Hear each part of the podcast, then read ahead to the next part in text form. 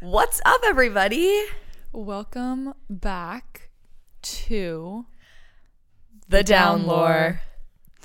We are your hosts, as always. I'm Natalie, I'm Claudia. and we are here to spill the tea on all of your favorite fantasy reads. So today we are going to be recapping the most anticipated book release of this year. Honestly, yeah.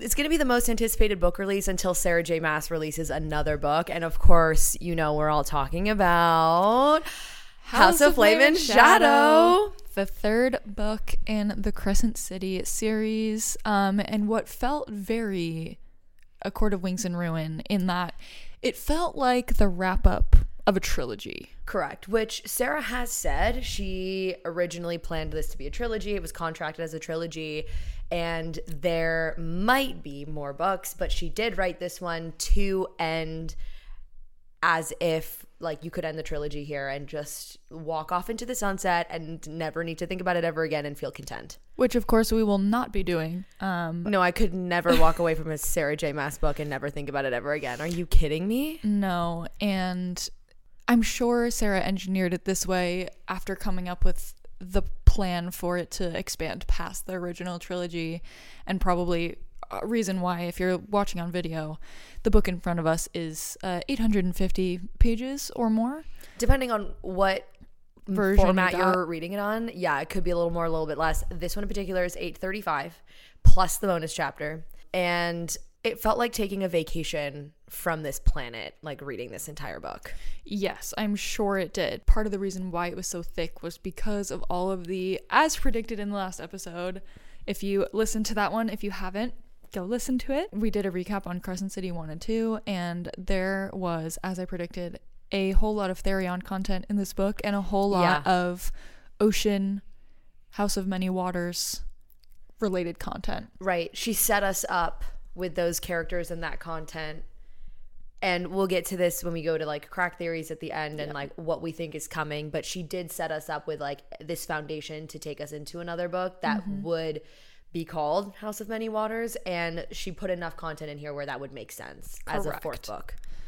Yes, but for all intents and purposes, this really felt like a good wrap up, um, very much like A Court of Wings and Ruin on our main people, couples, etc. And there are some side characters that would be the centerpieces of uh, spin offs in the future, which we can get into crack theories more later regarding Nesta, our favorite baddie from A Court of Thorns and Roses series.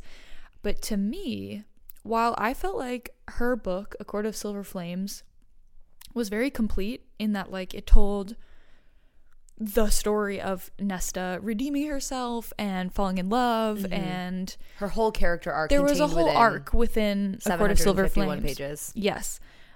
But I felt like, based on Nesta's, by the way, as always, we've already spoiled things, but spoiler alert. This We're entire- going to be like, debunking this entire book and what's probably coming in the future for ACOTAR as well. this podcast is just spoilers. This is a spoiler, not a spoiler free zone by any stretch. Uh, so be warned.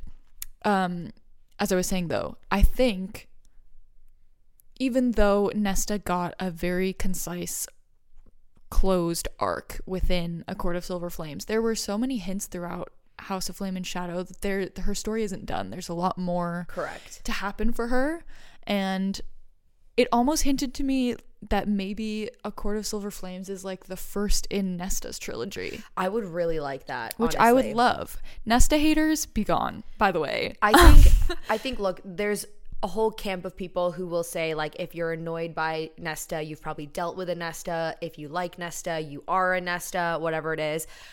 I think like if you just take an objective view of the characters, Nesta's transformation like while it was sometimes very difficult to be inside her head, like that's what made her transformation, her character arc so great. And the payoff of it was so wonderful was to like see how she like dealt with her shit, honestly.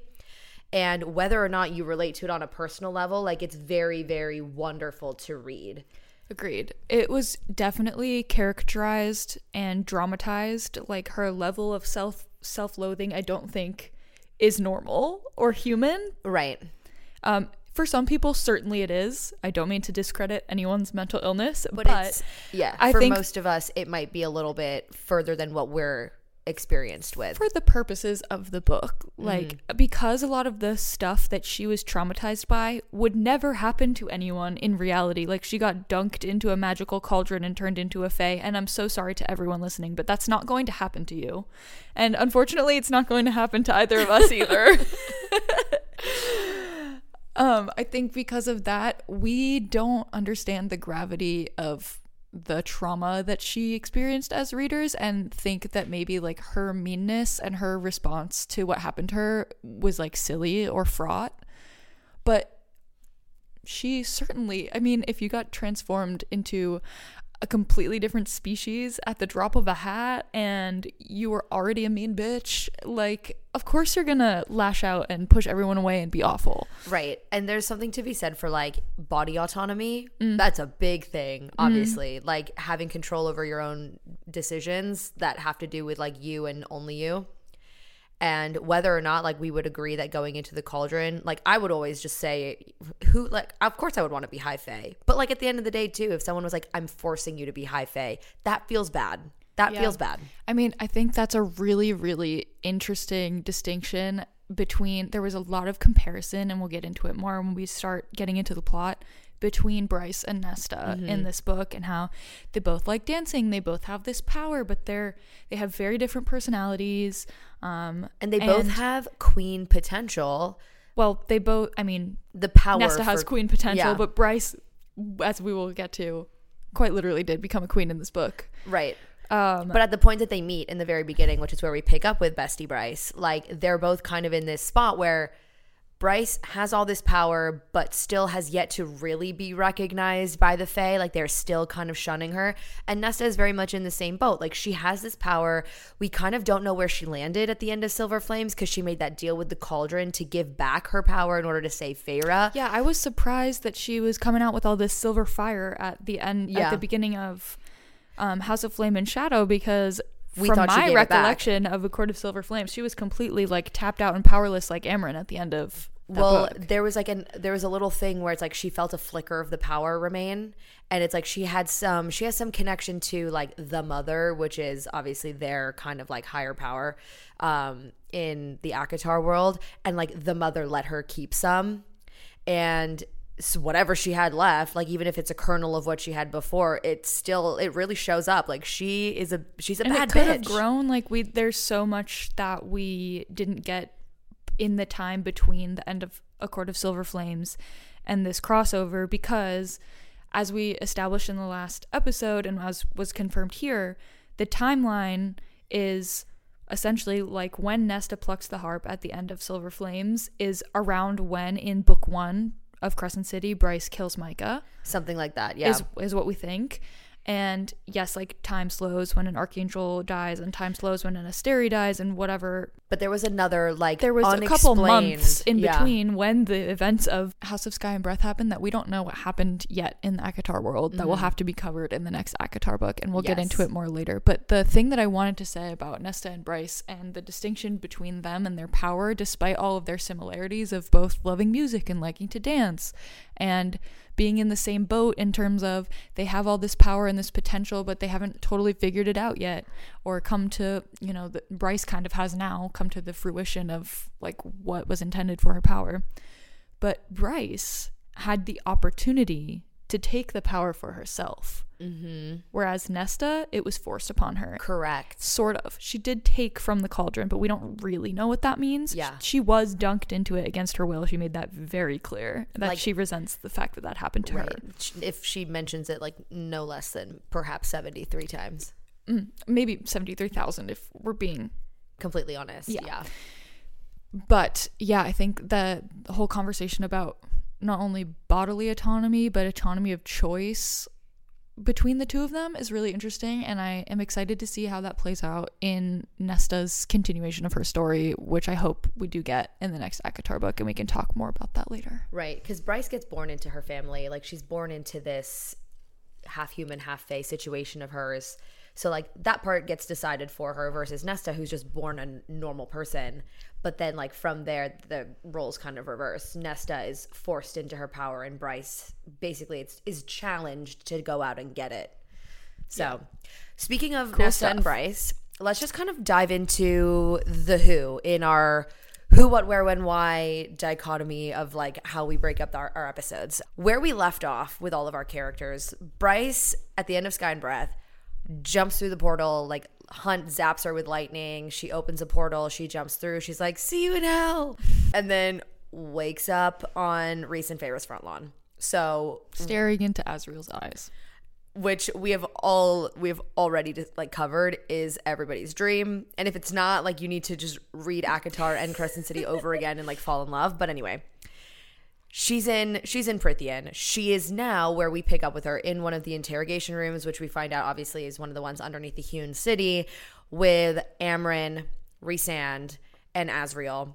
And they're like what's going on? And she is kind of hesitant to tell them because she doesn't trust them which fair she doesn't have the history with Rhysand and Amren and Azriel that we all do as readers. She doesn't know that she's supposed to love them. I thought Sarah did that really well. I'm going to give her props and commend her for the way that she was able to handle those relationships and not totally give in to the fan service of mm-hmm. just making everybody besties right away because that's not realistic. This is a very powerful person who just landed in Prythian with the star sword with Gwydion that's been missing for 15,000 years and speaks the old Fey language. Like, of course, they're going to be suspicious of her and vice versa. Yeah.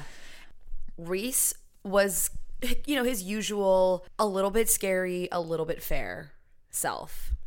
Amren, He's not going to be cuddly, fluffy Rhys like we know him to be around a strange alien woman who just landed on his lawn. Of course, he's going to be asshole, high lord, alpha hole Rhys. right, right. And like Amren's kind of your. And he has a kid now. he does have a kid. He's overprotective dad mode, which like we'll get into a little bit later. Amren's just kind of like our voice of reason. She is the pretty much the only person who can tell Rhysand he's being an idiot. So like, you know, we love her. We need her for that. And then Azriel is like the quiet, dangerous one who like Rhys is the obviously dangerous one, and Azriel is the one who's like will ruin your life, and you will thank him for it. I concede. Yeah. so that's where that's where we leave off with Bryce. Hunt, Ruhn, and Baxian are, as we know, in the Asteri dungeons, and like they're not doing well. Oh, they are for the first The entire 400 one. pages, probably. Yeah. These men are. And I don't know how Sarah had the stomach to even put all of this on I paper. was- I was it was say- the goriest torture chamber scene that I've read in any like romantasy series ever. I think. It was it was kind of gruesome. Like someone needs to check on Sarah. Like, is she okay? She looks like she's thriving on the internet, but We all know. looks can be seriously, Sarah. Like, are you good? Like, someone just check in with her. Blink twice if you need help, Sarah. We're here. So that's where we left our like favorite hotties, which is a little unfortunate in for a us. in pools and pools of their own blood, vomit, shit, and piss. It's so bad, and Yep. it gets worse. That's like the that's like the like most decent part. There of it is in fact a scene where Baxian has to chew Ruhn's. no. We're not going to talk about Ruhn's hand. We're not going to talk about Ruhn's hand. I am not. I'm not ready to talk about it. Okay, we'll get there, but it does Um, happen. Stop it. Then we have Ithan. Ithan, who just like adopted a new charge. I don't even know like how, how else to describe her. He has like taken this former astronomer's mystic, who is actually a Fendyr heir to the Wolf Throne, into like under his wing, and he's like, I'm going to unfuck the corruption that Sabine would be bringing into the wolves as prime and he's like i'm gonna i'm gonna do this with this like random little mystic This girl weird who he names okay He mangy names her- runt, he names her sigrid He which na- is such a strange choice. It is Why Sigrid? Did we ever look up what that means? No, but if you look at the Fendyrs, they all have very Scandinavian sounding names. And so, literally, if you go back to like Danica's ancestors, when they map out their names and stuff, um, Sigrid is also a Norwegian singer, and I love her very much. So, like, Yes. Um, Natalie just looked that up on Google while we were recording, and so I just felt like I had to drop that in there. Yes. But they're all Scandinavian names, so sh I think she was just in keeping with that. She picked something in that family. that tracks. Um, but like Ithan, Ithan picked it for her. This girl didn't remember her name, and she is. Ithan hopes like salvation for the Fendyr line to like not be rotten. Which I think is really, honestly, naive hope from Ithan. Not that we've known him to be exceptionally wise in the past. No, he's But he's like a college student. he literally barely out of found this like mangy, deranged, scrawny little mystic girl that had been floating in water for the last however many years 15 decade, I don't know. And just said, "Yeah, this she'll she'll be better than Sabine for sure."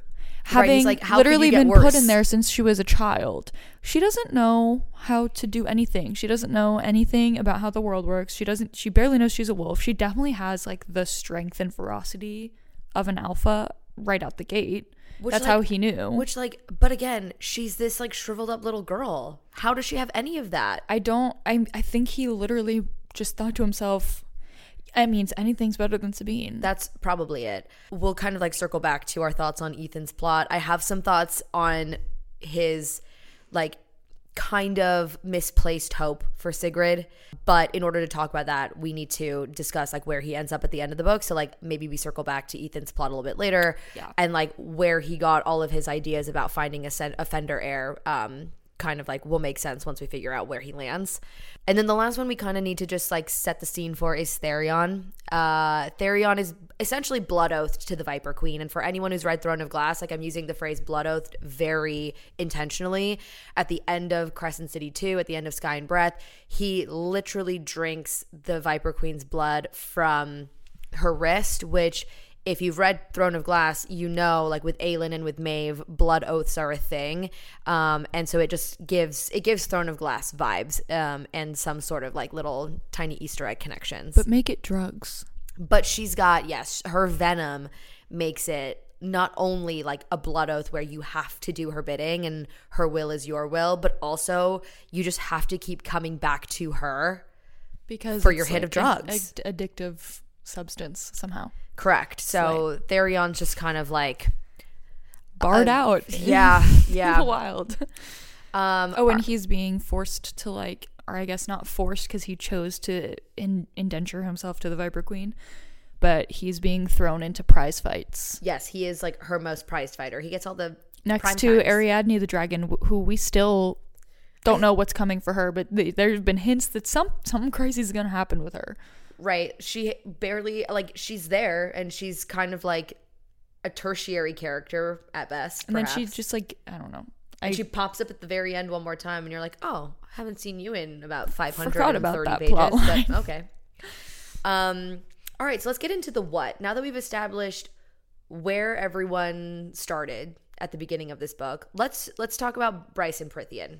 Yes, and and uh, just a disclaimer, like all of this, all of these plot lines, all of these characters. Props to Sarah for keeping track of it all, but I don't blame you if it was dizzying because truly there was so much going on, as much if not more than the first book. I would say, like the second book was all over the place, but at least the kind of core cast of characters was pretty much together They the whole together time. most of the time. Yes. In this one, everyone's doing different stuff in different places all over the all over the place. Yeah. And there were just like page breaks where the perspective would change mid chapter, right. which A is lot of very Throne of Glass. changes. That happens in Throne of Glass quite a bit.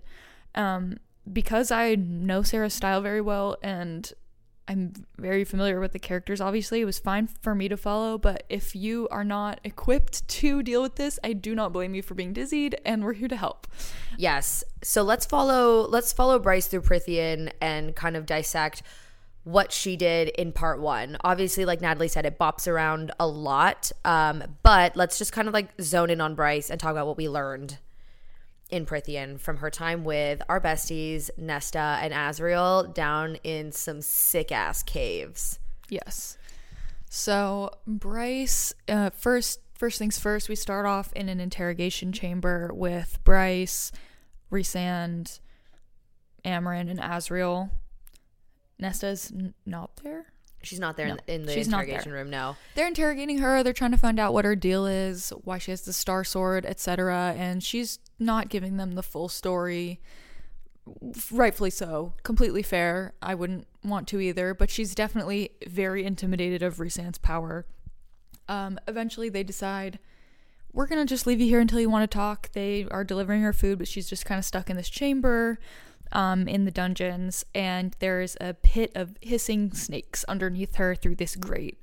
And she ultimately decides after a few days that she wants out of there. Um, Right. And she's like, I'll take my chances with whatever is down there. Like I killed the knock, I can do this. So Right. She's so she's so silly. so she teleports naturally into the snake pit and finds that the snakes actually stay away from her Right, because of her power, because of, her starlight. starborn power. Sure. And so she- Convenient. she's uh teleported down into this tunnel and lo and behold nesta is there we also don't know this yet but azriel's also there concealing himself in the shadows following them in case something goes wrong when Nesta was like, "You can come out now," and then Azriel just materialized out of the shadows, I think I screamed. oh i definitely yelped a little i was like oh come on Sarah, like, okay. He came out right when they needed someone with wings of course. So nesta and bryce are down here. She's like damn Rhys sent you to follow me huh? How'd you know? I got out. And nesta's like we have people who can talk to shadows. And she's like that's weird but okay. And her star is like pointing her in this direction that it wants her to follow super bad. So Her star is basically like ways for these tunnels. yeah it's like a compass. Yeah. And so she starts following her star. Nesta's like, Where the hell are we going? There's eventually like a landslide situation where the entrance where Nesta came from gets blocked off. Um, Bryce thinks that she did it, but in fact, it was Azriel that closed off the cave, and they had just been instructed to follow her and see where she was going. They have a nice, if you've seen Avatar The Last Airbender, and you remember in season two, they walk through this tunnel and there's a bunch of nomads and they sing this song secret tunnel secret tunnel through the mountain secret secret secret secret tunnel. And That's that's, exactly what happened here. It's just the three of them waltzing on down through the tunnel following the light of bryce's star whatever direction it points them. They they, come a- across the middengard worm Yeah, they have a nice little encounter with the worm. the middengard worm. Middengard. worm with a y Midgard, Middengard. Bryce is like, oh, it's from my home planet. And they're like, yeah, we hate it. she's like, like, it's gross. It needs to go. and Nesta at one point t- puts the mask on so she can animate this corpse of a, a dead snake thing and kill the worm with it. Pretty crazy stuff. Eventually, which is where, let's just like pause. That's where Bryce sees the mask in action. That's how she knows it exists and she realizes what it can do. And we Yeah. all know like horn, mask, crown, harp, Dread trove. Dread trove. Yeah. We have we have some like trials and tribulations in the cave. oh yeah, the whole time way. they're all playing mind games with each other. Right. Like Bryce sets it up so the wor- worm has to come and find them because she's like basically trying to get away and go find her information power, whatever it is, on her own. And then she has like a guilt trip when Nesta and Azriel get attacked. So she runs back to help them. And they then, then they play dead to prey on her guilty conscience and then use her as bait to bring the worm back and eventually slay it. Everyone is trying to one up each other. And then eventually they're like, we're tired. and Let's it just keeps keep going. And then they keep going, and eventually they get to the place that Bryce's star was calling them towards, Which which, is is, the the prison. The prison. The prison, in fact, um, which is an island off of the Night Court that Mm-hmm. is very, very, very far away from the Hewn City. So they've been walking through these tunnels for like a week, probably. Right. And there's there's like suspicion that these tunnels you're not actually walking the entire thing. You're being like transported. Mm-hmm. And there's like portals that bring you closer. Oh, by the way, we didn't mention this at all. The entire tunnel is engraved with carvings of So Bryce- random yeah. history, like hieroglyphics on the wall. And Bryce obviously is or used to work for Jesiba. So she's familiar with antiques, art, all this stuff. She studied it in college, all of this. So she just like casually and so wonderfully happens to have the artistic eye to take in all of these details and kind of like follow along with what they're saying. And so we get little glimpses. We get little glimpses of this story. But then what actually ends up like giving us the full picture is when they get to the prison, there's just this big ass door with an eight pointed star. And Bryce is like, Of course. huh, that's on my chest. And she just tries to push on it and it opens for her. Yeah, there's just like a little triangular slit that opens, and they're like, perfect. And they go inside, and who do we meet but a hologram? Of this woman named Celine, who is an a distant, distant, distant aunt of Bryce. Right. She's so Theia's daughter. So Theia had two daughters. In Midgard, they know one of them by the name of Helena, and then they're like, oh, there was another one, but we don't remember who she is. This is her, Celine. She's over here. Yeah, she tells the whole story of what happened, what Theia's power did, everything about the Fae. Bryce has this reckoning, and she's like, "Oh my god, the Fae have always been like awful, tyrannical people. Theia wasn't good like I thought. Like Right. I have, I'm carrying this." ancestral curse and the weight of the evil that my ancestors did of being power hungry and blah blah blah but she does learn that Prythian was able to successfully, you know, oust the Asteri. They opened a portal to another world, and it appears that there were creatures from all sorts of different planets, including Throne of Glass World, Fae that could shift. There was this big battle with the Asteri because they realized they were had actually gotten there first and were harvesting resources from the humans. Very, very big info dump monologues, shenanigans, which I wasn't extremely fond of, to be honest. It was necessary, very much, but yeah, it was very annoying. much tell, don't show. yes, a lot of telling was happening here. And But we talked about this when we were reading. It would have taken so many more pages Correct. to kind of this would like have been six books. right to have Bryce go and have to piece these information puzzle pieces together would have taken way too long. So instead, we have a little hologram, Celine, to tell us everything. Yes. And ultimately, she learns that Theia used the harp to split her power into three and divide it between herself and her two daughters. And at the end of the battle on Midgard, um, where Theia dies and the Asteri are cemented into rule, there was a portal that was opened, mm-hmm. and Celine went through it back to Prythian Yep. on her own. Right. The intention was for Theia to send her two daughters through, but at the very last second, Helena was like, We're not going to make it, but one of us should, at least. So she sends her sister through. She stays. We all know the Midgard story. Helena ends up with Peleus, who was Theia's general, and that's one bloodline. And then Silene, Celine, whatever. And Celine brought Truth Teller back with her, right? Yes. And she gets forgotten on the Midgard side, is stuck in Prythian, and she tells us becomes essentially Lady of the Night Court. Um, and my favorite is when she's like, he said I could be High Lady, but I just, after seeing what power did to my mom, I just didn't want it. Period, I guess. It was like, okay, bestie, but sure. And so she has kids, and then she is this old, old Fae woman, and she's depressed, and so she leaves this hologram, and she leaves her power somehow trapped and buried in the prison. So the prison itself, she spent her time in Prythian after she got back, essentially trapping all of these really bad creatures in the prison. When And the prison is what used to be her mom's like palace. Right. So if you've ever wondered, like when you're reading ACOTAR, why there's all four seasons, but then when it comes to there's day, day, night, night, and dawn, dawn, but, but no not dusk, dusk.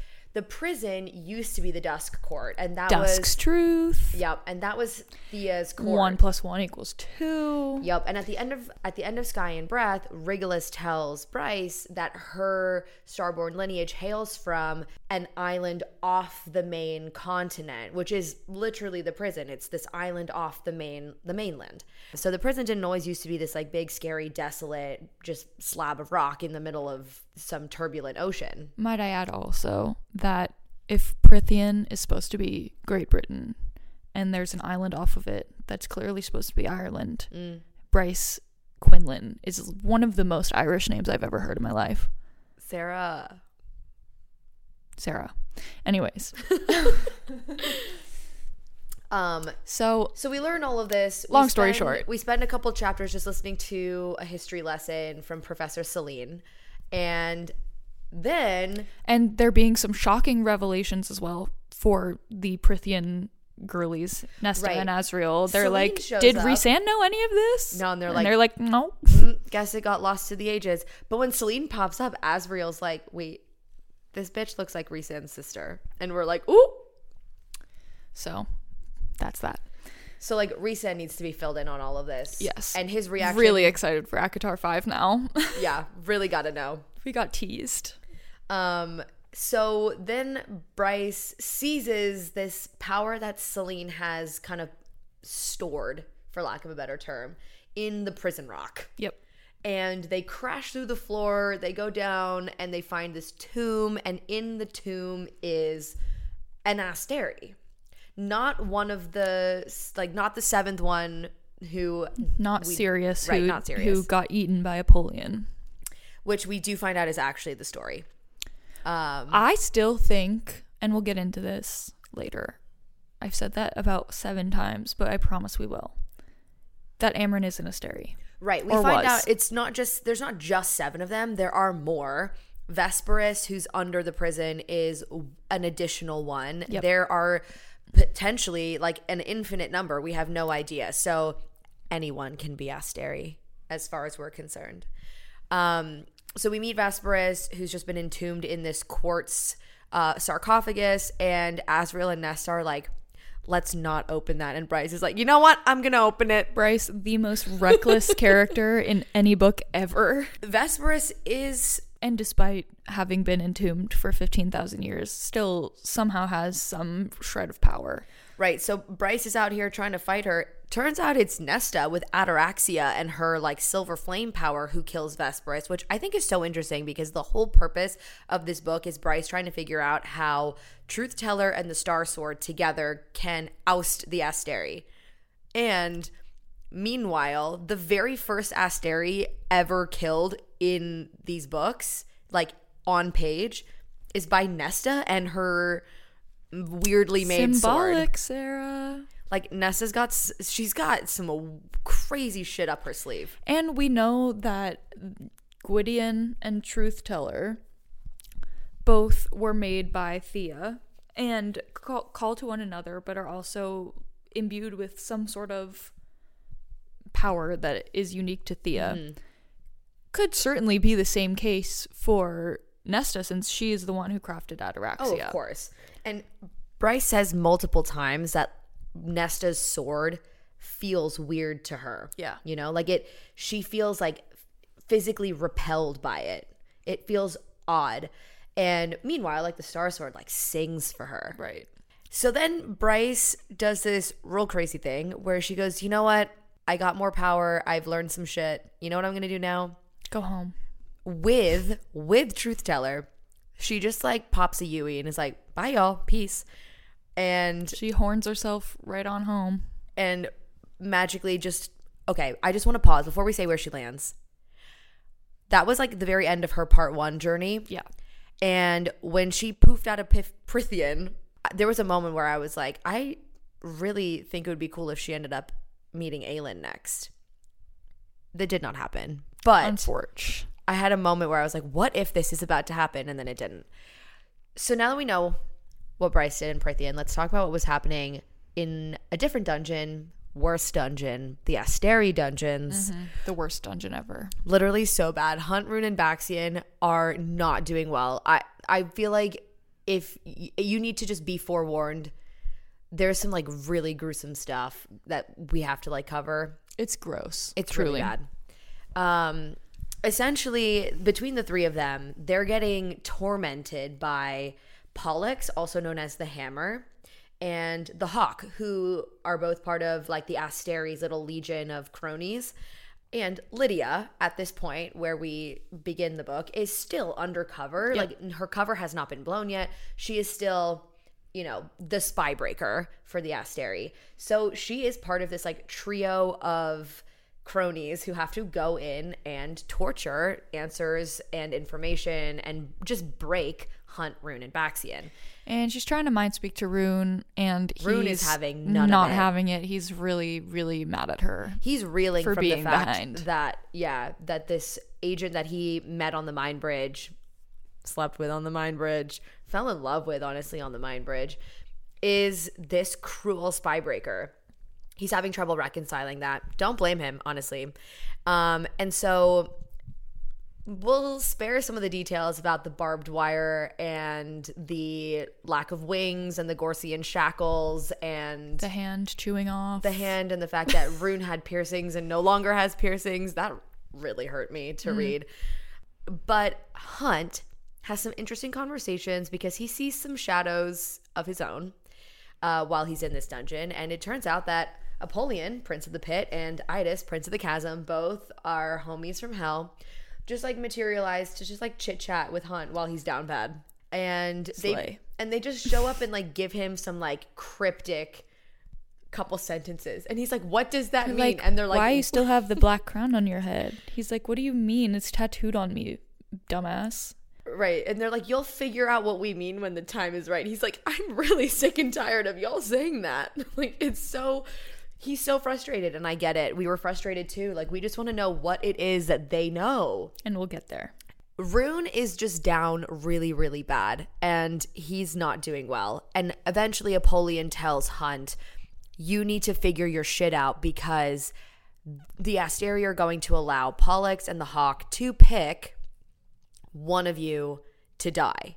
And it's not going to be Hunt because they're using him as bait. And they also want his lightning because they are trying to necromance. And they, for somehow, lightning is a critical ingredient for their necromancy. Right. So it's like between Ruhn and Baxian. And while they know that Bryce would be motivated by her brother being alive, they're also like, it would really hurt her if her brother is dead. And so they're like, Hunt is enough of a beacon for her to come back to. Ruhn, Ruhn's got to go. And Apollyon literally tells Hunt this, like, the Fey Prince is going. Let's move on to Ithan, Tharion, and our favorite Flynn, the random lordling, and our favorite computer fairy Declan. Yes. So they're all back in Crescent City. Ithan, Ithan's like, okay, I'm gonna try to groom this new this new potential prime to challenge Sabine. She's been out of the tank for maybe two seconds, and she is a raging bitch on wheels. Natalie and I were texting each other and we were like, you know, they're gonna end up mates, aren't they? Thank God that did not happen. I don't like her. In fact, the opposite. Quite the opposite. The opposite took place. And then Ithan is like, Tharion, what are you doing? And he's like, I'm literally blood oathed to this Viper Queen. Like, I can't leave. He's like, Yes, you can. He's like, No, no, no, He's no, like, no, no, no. babe, you have free will. Don't forget. And he's like, No, no, I'm addicted to her. There's Venom. And Ithan's like, That doesn't make any sense. He doesn't even have to say there's venom because he's on the venom and he's like slurring his words. He's rolling. As a recent college graduate and a person who went to a big school with Greek life, this was a very visceral part of the book for me to read. Just the vision of the most disgusting fraternity suite room you've ever seen in your life with some random guy just like cashed on the couch slurring his words. I was like, I think I've seen this film before and I did not like the ending. Get me out of here. That's so, that's so fair. Ithan's like, You know what I'll do? I'm to barter for your freedom. So he makes a deal with the Viper Queen. And the Viper Queen's like, Okay, you participate in one fight for me. And if you win, Tharion gets to go free. Yeah, these If- are these are fights to the death usually. Correct. Right. So like if he loses, he is again A dead and B Tharion is just forever indentured. So Ithan's like, "Cool, I'll do it." Forgets the one key detail of figuring out, you know, negotiating who he will fight. Right, and every they just assume that it's going to be Ariadne the dragon because Right, she's also powerful, she's um, the prize fighter for the Viper Queen at this point, and Dragonfire kills literally everything. So she just, you know, that's that's who we think Ithan's going to be stacked up against. Right. But then, Then the Viper Queen just is like, "Oh no, I traded Ariadne for something." yes, I set her free. She's gone. Bye. She's gone. We're like, "Oh, oh, okay, bye." And She pulls a um, fast one, and lo Ithan and has to fight Lil Siggy, the Fendyr heir. You know, she's been out of the tank again, like I said, for two seconds, two days, whatever. Like, where did she have the time to eat enough hamburgers and like train to have the weight and strength to pull off a legitimate fight with Ithan? Couldn't tell you, that's but what was she going does. through my head. Did she not get out of the tank like a week ago? Like, what is going on? Because the events of this book pick up immediately where Sky and Breath left off. And I don't really think that much time is has gone by. Like part 1 seems to me like it's a handful of days at most. Somehow she's got these like amazingly alpha instincts to the point where she's able to take on Ithan, like actually like hurt him. And we've all been told the Holstroms are alphas, like they just allowed the Fendyrs to maintain their dominance because Connor believed in Danica. So they've kind of suppressed the need to be alphas because Connor would rather be second to an alpha like Danica than be the alpha of his own pack or challenge the Fendyrs. Mm. So Ithan has this like pent up alpha energy. And then Sigrid is also an alpha and but she's like a completely untrained alpha just going off of sheer instinct and manages to land some pretty significant blows on Ithan, but ultimately she like dodges right when she should have dodged left at one point and Ithan just punches her clear through the throat and kills her. Like cool, cool, cool, cool, cool. So Ithan has spent his part of the plot for all of part 1 trying to groom this girl to challenge Sabine and she's dead. And my guy is so naive and soft hearted. He is going to grapple with this one for a while. Yeah, he feels very responsible, which I mean, he, He was the one who did it. So that's where we leave that's where we leave Ithan. He's he's alive and Tharion is free. And at the very end of part 1, Flynn and Dec get this get this little phone call and it is Lidia saying, "Hey besties, I need your help. Can you get to the Asteri Palace?" And Flynn and Dec are like, "We got to go now." So they like pull the car around and like whip it into gear. Also, at this point, Lidia has been she's been scheming and conniving. She went and found the Queen of the Sprites, Irithys, Irithys, Irithys. Any Sure. of the above will fly. Let's go with Irithys. Irithys. She is has been trapped for a century in this little crystal orb, the same kind of way that the other fire sprites were with the astronomer and Ariadne in the ring. And she's being kept where the mystics are in this like secret basement of the Asteri dungeon palace. Right. we kind of get glimpses of the scheming that she's doing.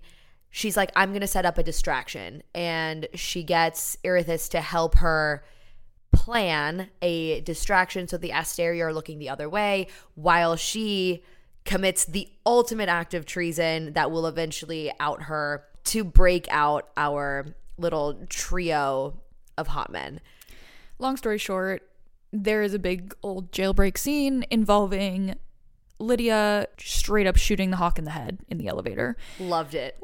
while she's literally, I think, bringing Hunt, Ruhn, and Baxian up to watch Ruhn get killed in Right. front of the Asteri. Yep. So they're being escorted out, and we know what's going to happen. And so Lidia hijacks them. She kills the hawk, and there is a armed artillery jeep waiting for them outside. Right, like, Baxian in takes the the, machine gun. The rest of them are all sitting in the jeep. Ruhn is down bad. He's Ruhn is barely coherent. He's barely coherent. They have pushed him to the brink. He is just like in the front passenger seat. and And, the, also he's missing a hand at this point, like handless. I told you I don't want to talk about Ruhn's hand. I can't. It's too painful. Anyways, so So they're this, like, we also learn at this point that because of Lidia's double agentry as Daybright, Ophion, the human rebels, had an alliance with the Ocean Queen. Okay. So remember that submarine, love the depth charger. Great memories on the depth, depth charger. charger, and how it was called, where there was just this white stone that like got dropped in the water and it appeared. So the depth charger is en route as they're It's en route. Thank you, Lidia. No, thank you to Tharion. You're worthless. But Lidia takes his Jeep and she guns it. She's like, I'm flooring it. She's full Mad Max Fury Road. No, out totally. Here. And then we hear Dec's voice over the the stereo and Ruhn's reaction. He he cries. He hears Dec's voice and he cries. And then another so sweet. van By the way, up. our favorite computer fairy did hack the cameras to help them get out. Declan can hack anything, anywhere, anytime, doesn't matter. He can do it. No level of encryption is keeping our computer fairy out. He's Ken and his job is computer. Correct. And then another van pulls up alongside them, and Flynn pops his head out. And it's like, "Hey!" And Ruhn cr- like is crying again. Like, Ruhn is just Ruhn is in shambles. This poor guy. And all of this is told from Hunt's POV. And I specifically remember this because there was a line where he goes, like, the distraction was an attack on the spine, which is the supply chain, like main highway. Thanks to Irithys for helping fire in this the fire sprites chain of explosions. And so obviously like the distraction was to help Ophion and was to hinder the Asteri, which it all did serve a purpose. It wasn't just a useless distraction. But then he goes like the escape had been for Ruhn. That really hurt me. Like reading that really hurt me. Lidia specifically knew that they were going to take Ruhn out and she couldn't let that happen. And Hunt and Baxian got to go along for the ride, but she broke them out for Ruhn. The ox is chasing after them. Mordoc and like the Dread Wolves and all Yeah. of the the group that used to report to All the Lidia. ba- the big baddies are coming after them. The Triarii are on their tail, and so Lidia's like, "You guys go ahead." everyone loads into the depth charger because Lidia also was able to get first light shots to help Hunt and Baxian grow back their wings because they were cut off multiple times in the Asteri dungeons. As we know, is one of the most painful things for one of those angels to endure. And so she helps them grow their wings back. They're fully grown conveniently right But- in time for this escape. So they have to pick up everyone and dump them into the opening hatch on the depth charger And when it comes because, but because they've been in the dungeons for so long, and yes, they have their wings back, but they haven't like legitimately used them yet. Between the two of them, they can only carry one person, and so she's like, "You got to take Ruhn." So they kind of like, you know, shoulder Ruhn between the two of them, fly down to the depth charger, and Lidia shifts into the slickest deer ever. Lo and behold, she makes it to this cliff, and it's either jump or get bitten and destroyed by Mordoc. So she jumps, Yeah, shifts she back gets- into her humanoid form, and jumps. And she, she realizes gets shot through the chest while she's jumping off the cliff with the intention to just like go splat. So she's like, eh, whatever. Yeah. And then, she's like, "I got ruhn out, so it's chill." but then Tharion's like, oh, hey, have a water plume. And he like softens her landing. She's still shot through the chest. She's fully dead. Yeah. She flatlined multiple times, and we find out on the depth charger, like Hunt had to zap her with lightning multiple times to revive her. Um, so, like, human defibrillator vibes, angel defibrillator vibes, actually. So now we're back on the depth charger, and like, Ruhn is basically Ruhn's refusing. down bad. Lidia's dead. Like it's a mess. We're it's everything's a mess. And Tharion is a fugitive from the law. Right. So for multiple people, the River Queen and the Viper Queen, and now he's on the Ocean Queen's ship. And, And the Ocean Queen is like, why are you making me enemies by being here? Anyway, Ruhn is refusing certain medical attention and insisting it goes to Lidia. Meanwhile, he's grappling with the fact that he still is like mind blown that he fell for the hind. And so he like still hasn't reconciled his feelings. He's like, I don't know if I like her or I hate her. And he's like, damn, she's beautiful. But oh, we find out Lidia's a mom. yes, There's yes that. we do, There's that. She's just like casually got like teenage twins. Uh, so there's and they hate her ass. one of them's like the quiet one who's like, mm, I don't really know, and then the other one is like, you're a terrible, terrible person. You know that? The quiet one is he's not quiet per se. He's like He's like his name observant. is Bran, His name is Bran. and the other one is named Acteon. Acteon, Acedion. I don't know. I think it's Acteon, but they call him Ace. Right. Okay. So we'll just call him Ace. Ace is the one that's chewing her out for being a horrible person and for leaving them. Right. So we but don't they know. have great foster parents on do. this boat. Okay, while all of this has been going down, Bryce has Drum roll, please. back into Midgard, much to my chagrin, because again, like I said, I was really hoping she was going to go meet Aelin. Straight into none other than her daddy's house, the Autumn King. Bryce lands directly in front of the Autumn King in his study. They have a contentious relationship. We all know this. It does not get better. Yeah, uh, just to keep it brief, because this is just confirmation that he sucks, basically. They just bicker. He's still an asshole. She lands there and pretends she did so unintentionally, but secretly all along knew he would underestimate her, knew she had this new power, wanted to do a little bit of digging and research of her own. And, And, knew she that he'd been doing research of his own on the planets because of his orrery. and she ends up locking him downstairs in a closet. Steals his notebook, steals, Steals his diary. his notebook, steals her star sword. He he's also like sent all the guards away. He's like, let's just have father daughter bonding time. And she's like, I hate you. And she takes his stuff, locks him in a basement, and dips. Yes. And I would like to pause.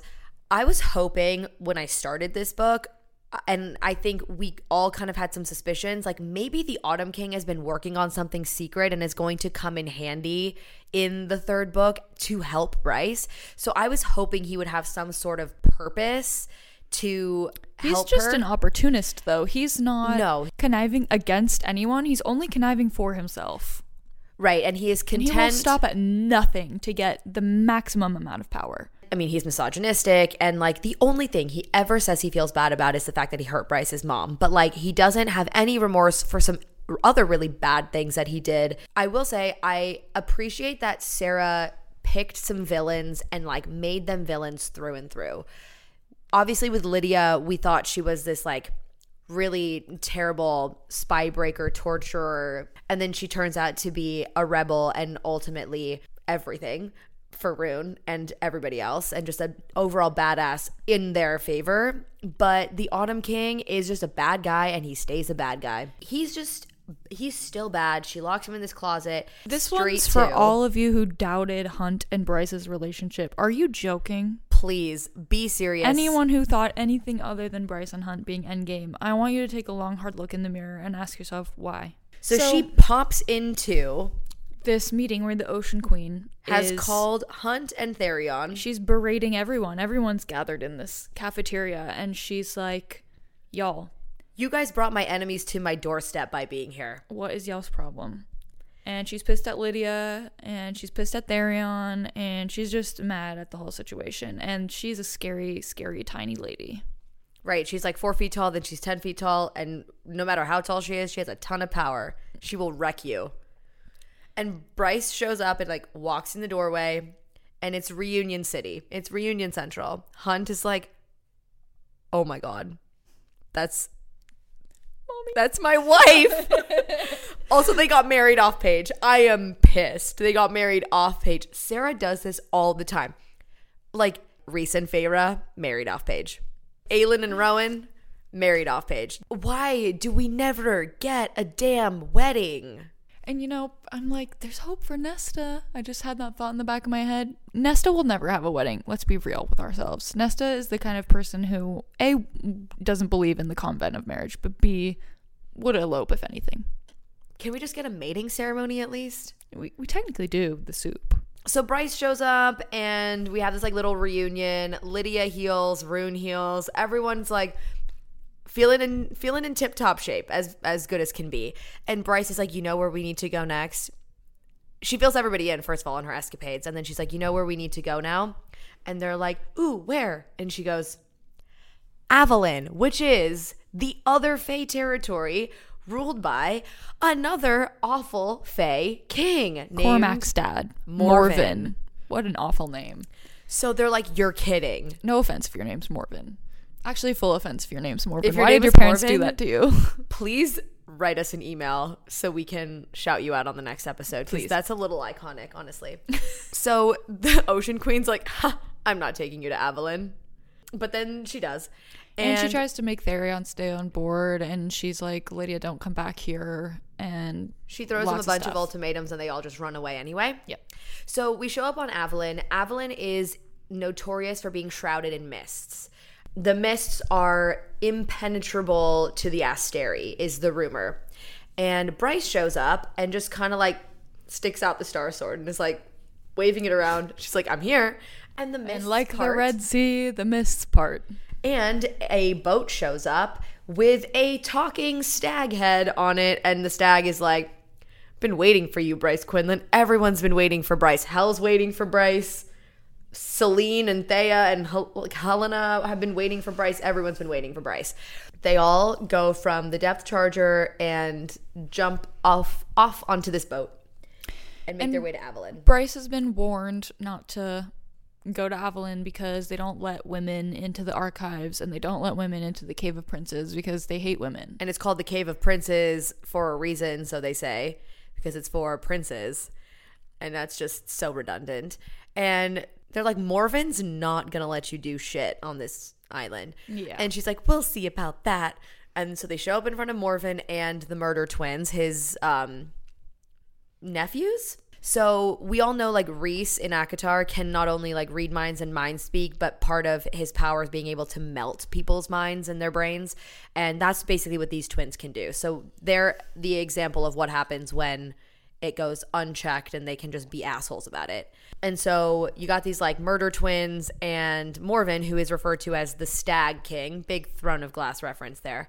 And they start to use Flynn's sister as a bargaining chip to not give Bryce and her besties what they want. He claims they don't want to have any unwed females on this island of Avalon. And Bryce is like, oh, good thing I married Hunt. We're like, okay, don't rub it in. And like jealous. Right. And Sathia, yeah. Sathia is Flynn's sister, and she is obviously not married. She's, we don't know how old she is, but in Fae terms, she's like baby girl. Mm-hmm. Not like baby girl, like child, but like, you know, baby girl to me, like 21. Yeah. In, in Fae years. Right. And so Morven is like, we can't just, we can't just have her. She's a temptation. And so she's being forced to marry one of the murder twins. She's like, mm, no. She's like, I really don't, I really not don't want to. And so who offers himself up? Tharion. Right.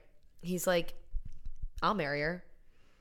And so he does. Five minutes later, we actually married. do get a wedding. it is essentially, The most benign, quick, feelingless wedding of all time. it's like if you were to go get married in Vegas, but they told you like the Elvis wasn't even available. So you just had to go to a chapel and like have some rando do it.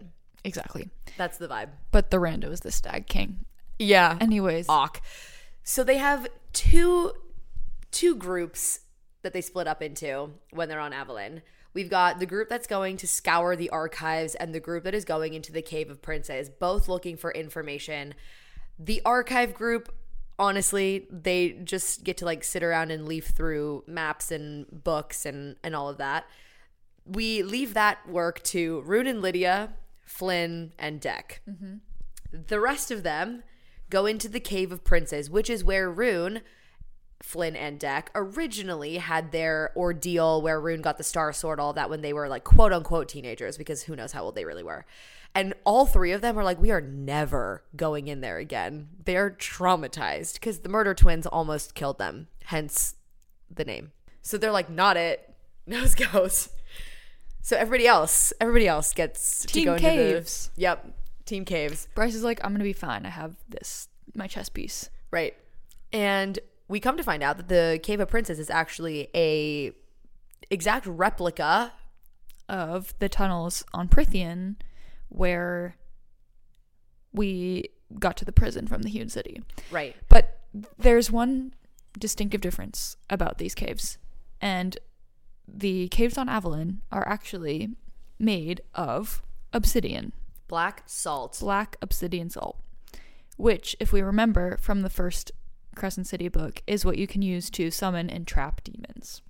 I love chapters that have Bryce in them, but they aren't necessarily from Bryce's POV because we get to in this chapter for example it's Hunt's POV and we get to watch Bryce do all of these silly actions and you don't really know You don't get she makes the any- choices she makes until she explains herself. She licks the wall of the cave Oh yeah, I do remember that. and That Hunt so is like what is wrong with my wife? without the internal monologue, Bryce's actions are just a little unhinged. but we learn that she licks the wall of the cave to confirm that it is indeed salt. Yep. So at one point, they get ambushed by Morven, the murder twins, none other than her dad, who has broken out of the closet. And they are holding Flynn and Dec captive by their brains, essentially. The murder twins have them not by the balls, not by anything else, by the brains.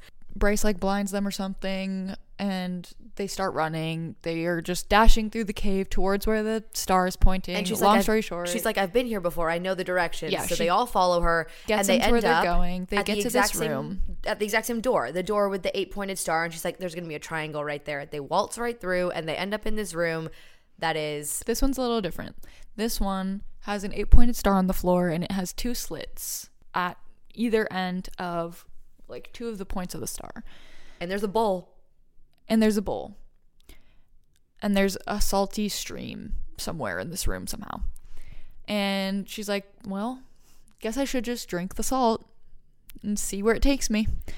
And so she and Hunt take the bowl and they, after arguing for a second about it, they both drink the salt. And Right. where do they end up? In having having a little like mind kumbaya with Mm-hmm. hell. They're like not physically in hell, but they're like daydreaming with the princes of hell. And it's just the three the Prince of the Pit, Apollyon, the Prince of the Ravine, Thanatos, and, And our the Prince of the bestie. Chasm, Aidas, our bestie. And so they're all sitting there. And this is the scene in which we get yet another Info long dump. info dump where we learn finally where Hunt came from and what he is and what they've been implying. Because he's like, y'all, you've been teasing me for so long. You better tell it to me straight. Yeah, Where like- did I come from and what am I? Stop yanking my chain. Even Bryce is like, for God's sake, put us out of our misery. Right. Because he doesn't know who his dad is. And it ends up not mattering. Um, it's a random person whose name I forget that starts with an H. Hunt is essentially a test tube baby in a sense, in that like Apollyon and Thanatos did some stuff. Hunt is a science experiment at the Yeah. end of the day. They got this Asteri scientist who was researching Thunderbirds, which we come to find out were a project that Hell had spearheaded to create beings that could just wield energy, knowing that any descendant of Theia and Helena would need an energy source, like Bryce always says, to fuel her up, power her up, like treat her like, you know, a Laid her battery. up, if you will. Correct. And so they started creating Thunderbirds for this purpose. The Asteri caught on and started having them executed right, left, and center. And so they were like, okay, we need to take a different approach. What if, what if we put this energy situation, but like mix that with someone who's an angel because the Asteri will never kill an angel. So Apollyon and Thanatos do this little science experiment where they get whatever essence Apollyon's hellfire essentially is what they need. And Hellfire is just Hunt's lightning. lightning. It's just the name for it. Right. And get it to this scientist so that he can go and have a little bit of fun with an angel and figure out how to create a baby. Hunt is a son of hell, and because the we, we then learn the root of the black thorn crown tattoo, the slave tattoo that Hunt has once again been bestowed upon. The one that all the princes of hell are constantly like, you you, shouldn't be wearing that, have that. man." They're like, take it off. Because apparently the black crown was created to, you know, enslave people by the Asteri, but it can't hold the sons of hell or the princes of hell. And so Hunt just does this thing eventually where he's like, Closes his Gets eyes. rid of it? He closes his he eyes. and meditates really hard. It. and he just like it. sears it off of his own scalp. Yeah, but he doesn't do it right away because he's just come off of all this information that he's a son of hell and he's kind of reeling from it and he's like, I don't know if I'm fully ready to like step into what this means for me. So he's like, I'll do it when the time is right. But anyway, he learns basically that his entire reason for existing is to power up Bryce, and he's like, "Oh, I'm just Ken, and my job is Bryce." Which Makes sense. We which we basically said the exact same thing in our Crescent City one and two episode, and Sarah literally said yes, correct. So, gold star for us. So they have this little this little moment with hell, but physically their bodies are still in this like salt black salt cave and the black salt starts to work its way out of their system. They start to you know, the the princes of hell start to disappear. They come to back in this cave. Mega fight is happening in the cave. Shit's going down in the between cave. The murder twins and the kings. Big fight. This was one of the most gratifying fight scenes in the book, I think. Uh, Bryce uses what she discovered that she could do in Prythian, which is called Starfire, I guess, where she concentrates her star light into, Into a a, laser. laser. pointer, basically. So she's just lasering around, and ultimately, she ends up fighting Morven and the Autumn King at the same time mm-hmm. because they just really want her dead so bad. So they're trying to kill her, and, And, the only people who are like not present in this cave right at that moment are Ruhn and Lidia because they were like over having a moment in the archives. And then eventually they're like, we should we should maybe go see where everybody is. So they are now, as we know, like traipsing through the Cave of Princes. Oh, forgot to mention. So Bryce is like, hmm, remember how I took all that power from the prison? Maybe I could, I don't know, maybe the same thing happened here. Maybe Helena hid her power in, in these caves as well. So those two slits that were in the floor of the eight pointed star, she puts the star sword in one, truth teller in the other, and she's holding them both. And she just sucks the power right up through those swords, and now she's got two thirds of Theia's power plus the third or however much of Theia's power she was born with. So she's like basically fully loaded. Yeah, now. she's got and she's got both of the weapons and she's ready to fuck some shit up. right. She is out here just like going after them, and then there's like one little moment where she like is slightly exposed and it looks like she's about to get impaled. But before her daddy can kill her, there's this like burst of light and Ruhn ends up in the cave. And what does he do, Natalie? He stabs the Autumn King right through his heart. In the heart. And that was one of the most, like you said, gratifying moments. And then Morven is like, So what are you gonna do? You're gonna kill me too? Like that's not very fair. You're always talking about fairness. And she was like, you know what? It doesn't it doesn't matter. And she goes, one of my favorite lines. Such a good line. She goes, I am your judge, jury, and motherfucking executioner. And just Cuts his head off. Yep. So anyway, Love. big slay. Slay.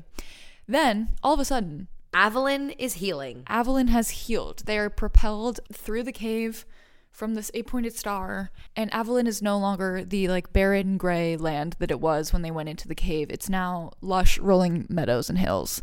And they're like, "What Yeah. just happened here?" And they're talking about how like flowers are blooming and trees are growing and it's like green and wonderful. And there's a moment at the end of Kingdom of Ash and Throne of Glass too, where like Aelin returns home finally, having obviously won the battle and everything's like right in the world. And symbolically there's this flower that hasn't bloomed in a really long time like in years because there's been so much corruption and everything's been not right. And at the very end of kingdom of ash it blooms for for Aelin. And so it feels very much like that same kind of vibe where flowers are blooming for Bryce and it's kind of like divine. So Avallen is healed. Bryce literally healed the land everything's going to be okay the calm before the storm now, switching gears, we have back in Crescent City proper, Ithan is working for Jesiba. Right, because he ditched Flynn and Dec and Tharion at the last minute when they were like heading out of town. when they go to jailbreak Ruhn, Ithan's like, I can't live with this guilt of killing the Fendyr heir. So he goes to Jesiba to see if he can find a necromancer to bring her back to life. And throughout this scene, we get him being employed to mysteriously pack up some boxes for Jesiba. Don't really think much of it because Jesiba moves in silence. And we then finally, after so long of guessing and postulating, we get Jesiba's backstory. Yes, and it's not do. what ne- either of us thought, I think. No, I n- none of us. I don't even think I saw anything of of this nature on the internet. To be quite honest, like all of the crack theories around Jesiba had her being a lot more powerful as her like who she was fifteen thousand years ago. But We learn she's, in fact, just a, a priestess from 15,000 years ago who was cursed by Apollyon to live all this time. And she was actually there the day that the Library of Parthos was going to be Destroyed. destroyed. And in fact, Griffin Antiqu- Antiquities and her whole collection is part of the Library of Parthos that she's been protecting all this time. But she was originally just a sorceress priestess. She, she's She not a a witch. human. She's She just was a just a regular, human. regular girly, and she was given the curse of immortality. right, so she's just a girl who loves books. Very relatable. Let's just pause. she's just a girl who loves her She's books. really just like us. Yeah, and she was on this ship, the Griffin, to evacuate the books while other humans fought to give her time to get away. Her and like the handful of other priestesses who were in her cohort, I guess. And Apollyon was like, I tell me what these books do. Like what is their value as weapons? And she was like, there is no magic to them. they are just books. There's no they're not weapons. It's just ink on paper. And he's like, "Why would people fight for this?" And she's like, "Sir, rude." And he's like, "Until you can show me what they do, you're going to be cursed until you let me see them." You want to know what they do? They get the girlies up at the crack of dawn to go to Walmart. Amen. I don't even want to talk about the wild goose chase that was getting a copy of this We book. went to war for this book. like honestly, we were Jesiba for this book. And Jesiba is just like us. She's a book girly. And she's been cursed to live with this immortality until she can show Apollyon that the books are weapons.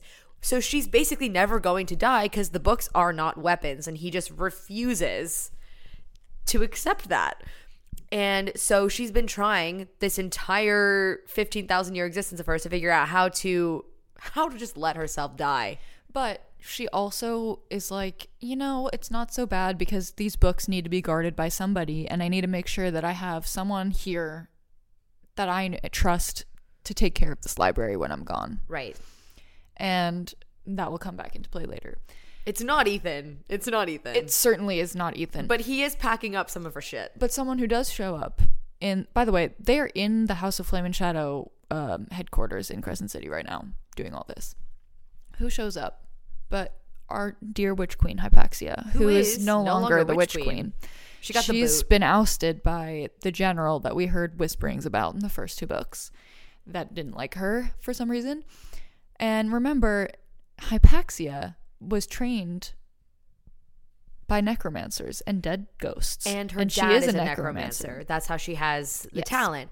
And she has necromanced. Is that a verb? She has necromanced with Ithan once before. So when Ithan was like, "Oh, I need a necromancer," sir, did you not have like what is your attention span?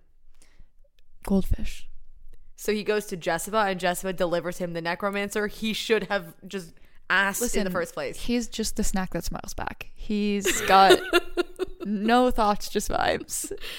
He's just he's just a sunball player. Exactly. Captain, Sunball Captain. Sure. But, you know, to be Sunball Captain versus Captain Whatever versus Bryce Quinlan, Captain of Midgard, big differences difference. in IQ and, and war strategy. So so Hypaxia walks in, and Jesiba's like, "You two, go experiment." And so they do. They get Sigrid out of the morgue. Hypaxia necromances her, and she decides to become a Reaper rather than come back to the land of the living. A Yeah. Reaper to live under the Underking.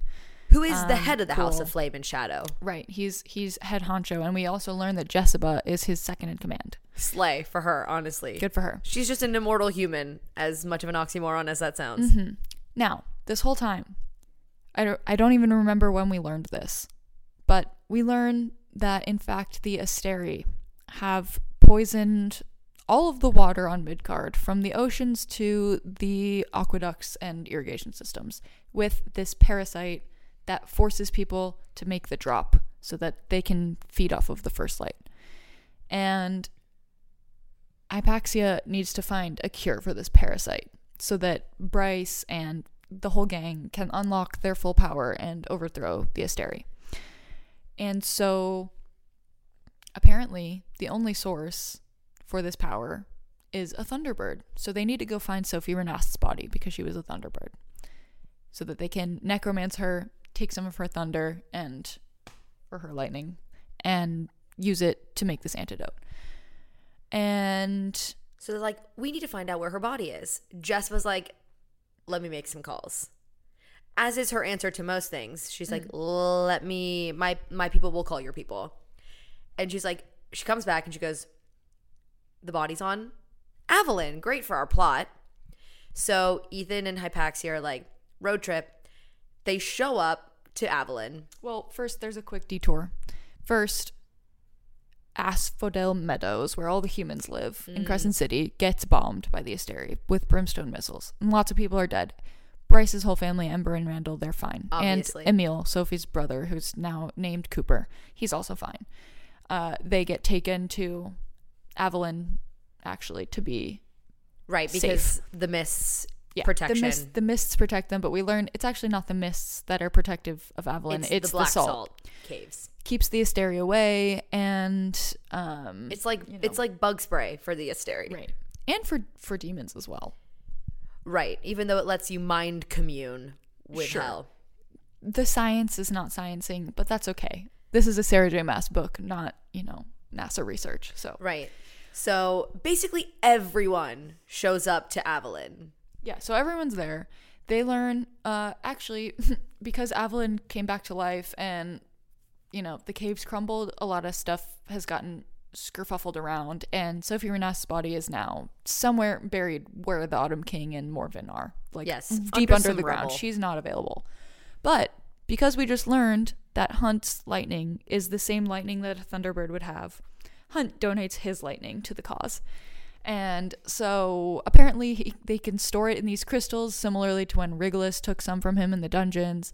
And th- it's very unstable, but Hypaxia and Ithan take the lightning back with them to Crescent City, back to the lab, so they can experiment with it and make this antidote. Yeah. And let it be known too that part of the reason they needed Sofie Renas is because in order to try to like re bring Sigrid back to the land of the living rather than the Reapers, Hypaxia was like, we can use we can use the Thunderbird energy to do that. And they are like, maybe Hunt's lightning will work, but then Bryce is like, no, no, no, we need to use the lightning for The antidote. the antidote. yeah, Reaper can be secondary. Right. So Ithan is stuck in this like middle ground of like wanting to help everyone and knowing that they need to make this antidote and also just feeling really freaking bad that Sigrid is still a reaper. So he's kind of in this like mental purgatory. Yes. Poor guy. Um, but he's also the first test subject for the antidote when Hypaxia Yeah. ultimately does get it made. And so when he takes it, he suddenly has ice power. Yeah, it unlocks it unlocks And the he magic. can like shift instantly. Like he is 10 times more powerful. Plus he has elemental magic. And we all know that there are Fae in Aelin's world. All of them have elemental magic and have a shifter form. And we know that the Asteri kind of bred their shifters to wean them out of their like fey like their obvious fey traits. So they think they're just shifters, but they are actually descended from the group of fey that came over to Midgard from aelin's world. So if you are familiar with Rowan, Gavriel, Fenrys, all of our favorites from Throne of Glass that can shift into different animal forms, Ithan is just All the wolves are just they're that. just that. Um, and so his magic manifests as ice magic, and he's like, "Whoa, this is fucking cool." Right. And so then he is like still kind of grappling with what to do about Sigrid and this new magic and he wants to go tell the den of wolves the big whole truth of everything that's gone down and that he has this hope for the future in the Sigrid Reaper. Mm-hmm. So he goes and he tells the den everything, and lo and behold, Sigrid shows up. She's not interested in this With situation. Sabine and the astronomer, yeah, Sabine and the astronomer are there, um, and Ithan tells them about the parasite. The den is all shook up about it. They're not into the idea of having their power sapped. But then Sabine shows up and shows them that in fact the the Fendyr heir that he's speaking of is a Reaper. And then the prime, the old prime, the old ass man who Sabine has been waiting to croak for so long comes and is like strides into the meadow. and he's like, you know, I'm not really into Sabine ruling here, and you know, I had hope for Danika, but uh, Ithan, I think you're the hope for our next generation. I am with you. I think your heart is in the right place, so I name you my heir. And Sabine is And then Sabine kills his ass. yeah, Sabine flies off the handle and kills the prime, which he he basically already made Ithan the heir. So by killing him, she's essentially She's just retaliating. She's retaliating. She's locking in his decision and not giving correct. And now she has to face Ithan for Prime instead of the old man. Right. Dumbass. Right. And so Ithan and Sabine have a little kerfuffle. Ithan and Sabine have uh, a little kerfuffle. And long story short, Sigrid sucks out the astronomer's soul because she's a Reaper now, like a Dementor basically. Yeah. Uh, and Ithan kills Sabine. Yeah. So astronomer gone, Prime gone, Sabine gone, Sigrid off in the wind. Off sucking souls somewhere. We don't know. Um, so that's great. And then Ithan and Hypaxia. Ithan's the Prime now. So wow. Ithan's prime and he does not know what to do with himself. He is having he is struggling because he thinks he keeps messing up and then suddenly he's been given this huge huge burden but should be kind of like a reward. It's like that most ultimate promotion. He's like I just want to talk to my brother. Connor who's dead and has been since page about 62 of the first book. yeah, and there's keeps being this repeated mantra of like, make your brother proud, make your brother proud. Mm-hmm. So, he wants to see what Connor thinks about all of this. So Ithan and Hypaxia go to have a little chit chat with the Underking, which anytime someone goes to talk to the Underking, it never goes well. You just you don't you don't drop a death mark into the river and take a boat across the Istros to the Bone Quarter and come back unscathed. Uh, the intention is you don't come back at all because the Underking is psychotic. But this is where we learn about the truth of where the shifters came from, that they all have elemental magic. And remember, Ithan has now taken this antidote and he's like, he uses ice magic to basically freeze the Underking. And then Hypaxia just hits him with a hammer or something and he And he just shatters. shatters and he's dead. Yeah. And, now the he's gone. Underking, the Underking explains to Ithan his whole Fey lineage and then implies essentially that or he says straight out that like Urd in the Crescent City world is the same thing as Wyrd from the Throne of Glass world with Wyrdmarks, word stone, all of that. And um, the Underking says that the void where he came from, like his people, invaded this other planet where word is is fate and the underking is basically valg is what we learn he he's valg It tracks. which is where Maeve explains that the valg came from this void where there is no light it is all darkness and they popped up into Aurelia and are just feasting so the underking the underking sells you know basically sells out all the information about himself and then gets whacked Correct. And who replaces him but our very own Hypaxia? Because Jesiba says, if you break it, you buy it. And mm-hmm. You kill it, you become it. So, So- she killed the Underking. So therefore, she becomes the head of the House of Flame and Shadow. So now everyone in this entire book is conveniently the royal or head of something. Right. We have Ithan as Prime of the Wolves. We have Hypaxia as the head of House of Flame and Shadow. And Bryce we have Bryce as the queen, of all of the Fae on them. Midgard. Because she killed both of the kings of Yeah. Avallen and Valbara. which is the fulfillment of Ruhn's prophecy Yep, that end the of the bloodline, bloodline right there. him. While Ithan and Hypaxia are having this tender moment with the Underking, Bryce and Hunt and her parents go up to Nina, Nena, Mm-hmm. Nina. Nina, who knows, which is basically like a city on the Arctic Circle, and it is right off of the infamous Northern Rift. And the Northern Rift is where Hell's armies have like been slipping demons into Midgard one at a time to wreak havoc and be silly. Um, By the way, during the salt meditation that they did, they salt meditation. I'm so dead. they strategized and Hell was like, "Oh yeah, our armies are ready. Just call us. Just give us a ring and we'll be there." yeah. And so they they pop up to the Northern Rift. It's cold as shit. They are freezing. Snow everywhere and they everything is white, so they don't see the harpy approaching. The harpy who was killed in the last book. That the Asteri have necromanced, and her wings used to be black, and now they are white. and She's just she like- has no thoughts, just kill. Yeah, she's like a husk of the harpy with with orders, and that's it. they take her out no problem but they're like uh-oh this doesn't bode well for the rest of there was not really payoff for this we'll get there but anyway So Bryce Bryce opens the rift, but we're like, okay, she's going to recruit Hell. But before she opens the rift to Hell, she opens the rift and pops open a nice portal to Nesta having a cozy moment by the fire in the house. and she's like this bitch is Nest, back. Nesta's like, why are you here? Give me the dagger. Right. And Bryce is like, actually, I'm gonna keep the dagger. Um, and you you're- can have my parents though, and also parents, I want I need the mask. I need the mask.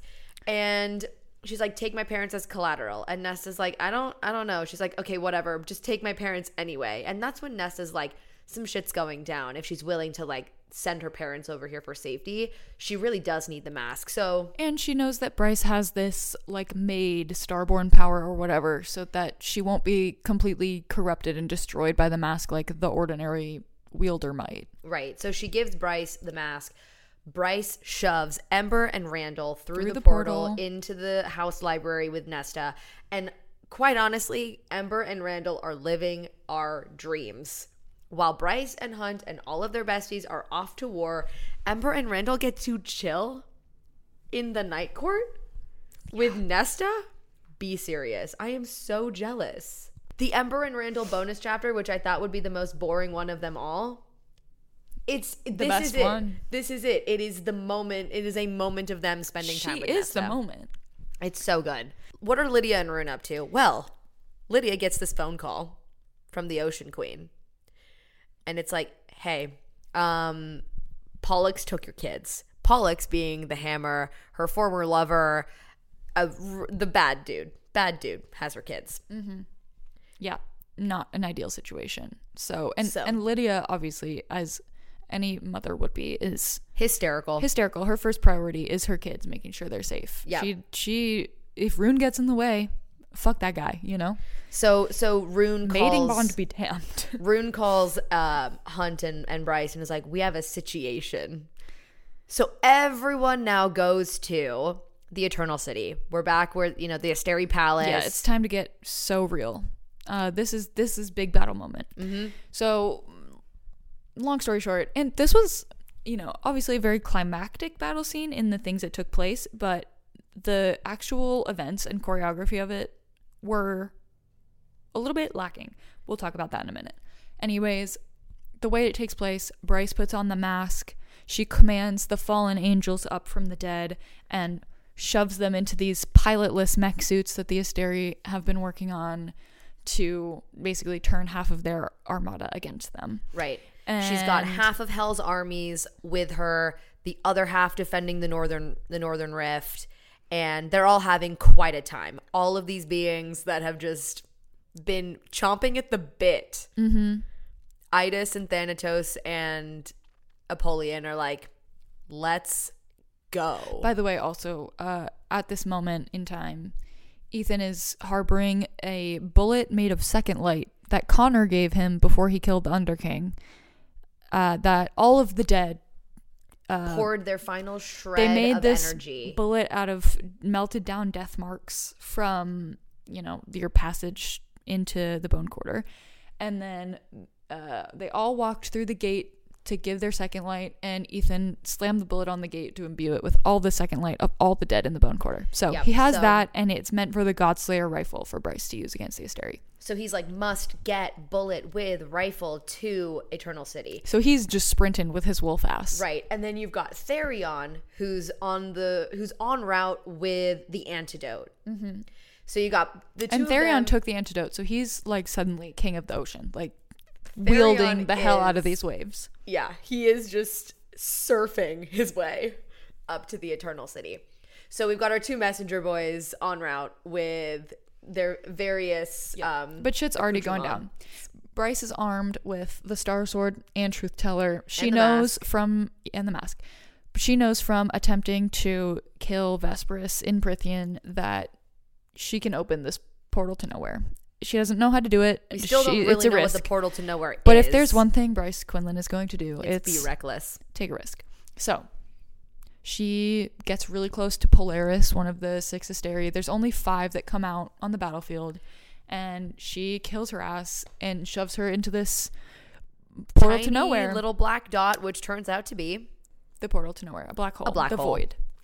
And uh, she's like, "Oh shit, this is actually so scary. Uh, this is dangerous, and it will hurt me slows. too." Yeah, It takes a lot of power, a lot of energy, and a lot of control to not go in after the Asteri who's getting sucked. Correct. And it takes a lot of energy to wield those weapons and create that portal to nowhere as well. So she's already like half drained herself, which was really stupid. That wasn't part of their plan. The plan was for her and Hunt to teleport and destroy the first light core, which they go to do after. Fuels the Asteri. But Ruhn Ruhn does now say like, okay, we're we're trying to find Lidia's kids. So like we take a little bit of a detour to go and try and find Ruhn and Lidia. So we get caught up in like these two plot lines happening at the same time. We've got Bryce and Hunt who are going after Ruhn and Lidia and then end up trying to find this first light core and dealing with that. So when we pick up with Ruhn and Lidia, Lidia's hysterical. Lidia is charging through this palace. She's trying to find Pollux and her kids. They go to the Mystics to find her kids. The Mystics were told to lie. They're misled into believing that Pollux has her kids at the First Light Core in the like room where all that happens. Right. So she's running full sprint ahead, not even thinking about anything but getting her kids. And Ruhn is like, I cannot let you get yourself killed. So Ruhn shoots her in the thigh to basically disable her so she can't And hurt herself. He runs his dumbass straight into Pollux's clutches, and Pollux doesn't have the kids because it was a trap. Yeah. So Pollux marches Ruhn at gunpoint back out into the hallway, and Tharion has found our girl Lidia like bleeding out on the floor, and kind of like picked her up and is hiding her. Gave her this antidote so yeah, she, she, can heal. heal. So she's out here having a having a little siesta, like blacking out and then coming to post antidote. And Pollux has the guards come out with the kids. So it's Pollux, guards, kids, Ruhn, and then all of a sudden now like fully magic Lidia. And we learn that Lidia has fire magic. And for everyone who was like, hmm, Lidia is described very similarly to Miss Aelin. Um, yes, correct. Lidia tells us in her little inner monologue that she is descended from Brannon, Brannon. Galathynius, and that is why one of her sons is named Bran. It's Brannon, not Raisin Bran. Duh. It's Bran with two N's, by the way. Um, blah blah blah. Fun stuff. No idea where Ace came from. Maybe it will come back. Maybe it won't. Don't And really care at this point. And then Ruhn goes, no, no, no, take me. He goes to Pollux instead. Like, let her and the kids go. Take me. Do whatever you want to me, but let them go. And Pollux is like, why? Like, and he's like, it'll hurt her because we're mates. And all of me just fell apart at that very moment. And Lidia's having absolutely none of it. And she just incinerates Pollux instead. Yep, burns him from the inside out. Love that for her. Yeah, a charbroiled Pollux, if you will. And at this time, Declan and Flynn are just driving around the city in this white van, very creepy candy grabber style, just like waiting for triage to need to happen. And Declan's also manning the keys, of course. Right. Um, He's tip tapping on the keys. yeah, he's on the sticks right now. And so Ruhn and Lidia and Tharion whip it back outside to get in this van. But Lidia tells Ruhn, take the kids, get them somewhere safe. I got one thing I gotta do. Just one. And she starts marching. She starts marching her fiery ass into the heart of battle and just smelting shit as she goes. Like she doesn't even have to touch it. She's just melting. just incinerating everything. right, left, and center. And then there's a moment where she's like, I got to get close enough to these big ass tanks. And that, that, like blast. I also won't escape. right. She's like, I will incinerate myself.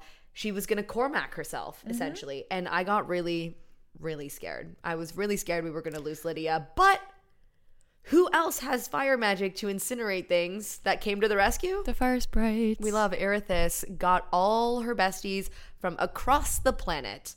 to come just absolutely wreak havoc on the fire sprites are out here shit. just causing little explosions and Yeah. we love that for them um, they saw they saw this big flame lidia marching through the battlefield and they were like mommy and immediately went to help her which slay Now, while all this is happening, Bryce and Hunt are dealing with Rigelus in the First Light core room.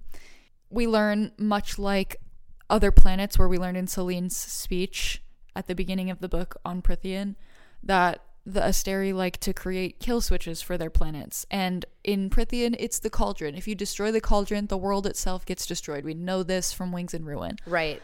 So we find out obviously the Asteri were the ones who made the cauldron, Yes. the kill switch that it is. So like I I hate them even more now because they are the reason we almost lost Rhysand at the end of Wings and Ruin. Yes. So if they weren't already dead to me, they can rot. Officially fully dead to us. They can rot us. in the void for all I care. and they will. And they will. Yes. So the first So- light core. The first light core is the kill switch for the planet. So want want the thing that they wanted to destroy to cut off the Asteri's power actually would end all of Midgard. But you know what Bryce has is the ability to open a portal to nowhere.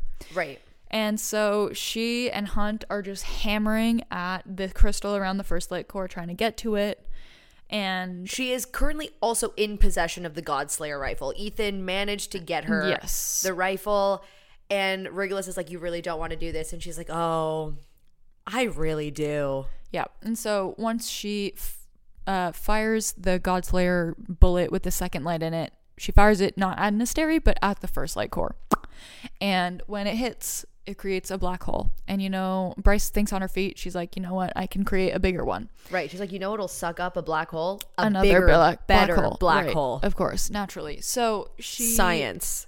creates a black hole and it starts sucking everything in and starts sucking the whole palace in uh, and so she she also unfortunately does end up getting sucked in but all of the Asteri have gotten sucked in with it because they're all standing you know near this core. So we've got we've got this big portal of a black hole that Bryce has opened, which is sucking in the smaller black hole that is currently the first light core remains under the palace, and the what is it, five Asteri mm-hmm. and Bryce just floating around in- careening in, towards this event horizon. It's freezing. It's deep space. There's no oxygen. No Bryce oxygen, can't there's no- breathe. She's freezing over. Yes, So they're careening towards the event horizon. The Asteri start getting sucked in. She and Rigelus are like duking it out, trying to get away from each other. Hunt realizes, oh shit, Bryce is gonna die. She just got sucked into Mm-hmm. the Asteri thing. And he's like, I need the mask. Bryce had given him the mask for safekeeping. and let it be known. Hunt doesn't have starborn power any sort of maid power that would allow him to use the mask. But he's a test tube baby. But he's a test tube baby. And But but one of the perks of their of the handful of smut moments we get in this book is that Hunt and Bryce are able to essentially trade a little bit of their power with each other. okay, Sarah, It is whatever you say. like thank you. Um so Hunt So has a, Hunt's like, yeah, I got a little kernel of Bryce's power from from Smut, and so he puts on the mask and he's gonna be fine. Whatever. He puts on the mask. He finds this mech suit and realizes that it's being inhabited by the spirit of Shahar, his fallen lover, and, and the leader of the first rebellion. Yep. And so she lets him into the suit. She falls, flies off into you know Deep second space. light world, whatever. And he dives in in this mech suit to go save Bryce. He thankfully ends up pulling her out before she falls over the event horizon of the black hole within the black hole. Rigelus's bitch ass gets sucked in, thank God. Yep. And um Hunt pulls is like taking her back towards the opening of the portal she opened. Yeah. And at this moment, literally every single person who is there, all of the princes of hell, the three that are there, every one of their friends, they are it's like an elevator where the doors are closing. They are holding this yeah, portal open. because Bryce was trying to close the portal before she fell into this black hole, so that you know the Asteria obviously wouldn't couldn't be able escape. to get back through. So they are holding this these like the jaws of the portal open. Hunt just throws out a whip of lightning, hellfire. Apollyon catches it and is like basically like pulling, pulling on it like, a, rope. leash. So stupid. Um, he's belaying Hunt back through the portal, and they get there, and Bryce is Is oxygen deprived and dead. and naturally, you know, We can't Sarah have that. loves a convenient resurrection, and I, personally, I was here for this one because I would not have been happy if Bryce fucking died at the end of this book. So, who shows up conveniently but Jesiba and Hypaxia? And Jess was like, you know, Hypaxia is now the head of the House of Flame and Shadow. I trust her to protect these books, and I'm ready to die. So, Apollyon, release your shackles on me. and let I'm gonna trade. trade my place for Bryce. And they're like, you can do that. And everyone's like, yeah. And they're like, okay. And then Literally, no one fights her on it. No. No, one, no one goes, "Oh no, please stay." They're like, they're like, "Cool." Hypaxia does her little witchy thing, and Jesiba and Bryce meet in this nether. It's a very wholesome, tender moment where Hypax or Jesiba is like, you know, go live, Bryce. Come on, you you earned it. It's your turn. I'm ready to go. And she sees all And you're her- not. You're not ready to go. Mm, no, no, ma'am. And she sees all of her, you know, fallen besties. We have a, a Danika, a Lehabah, and, And a, a Connor Connor sighting. goodbye Yeah. sighting in the like thing that she thought the bone quarter was before she went there.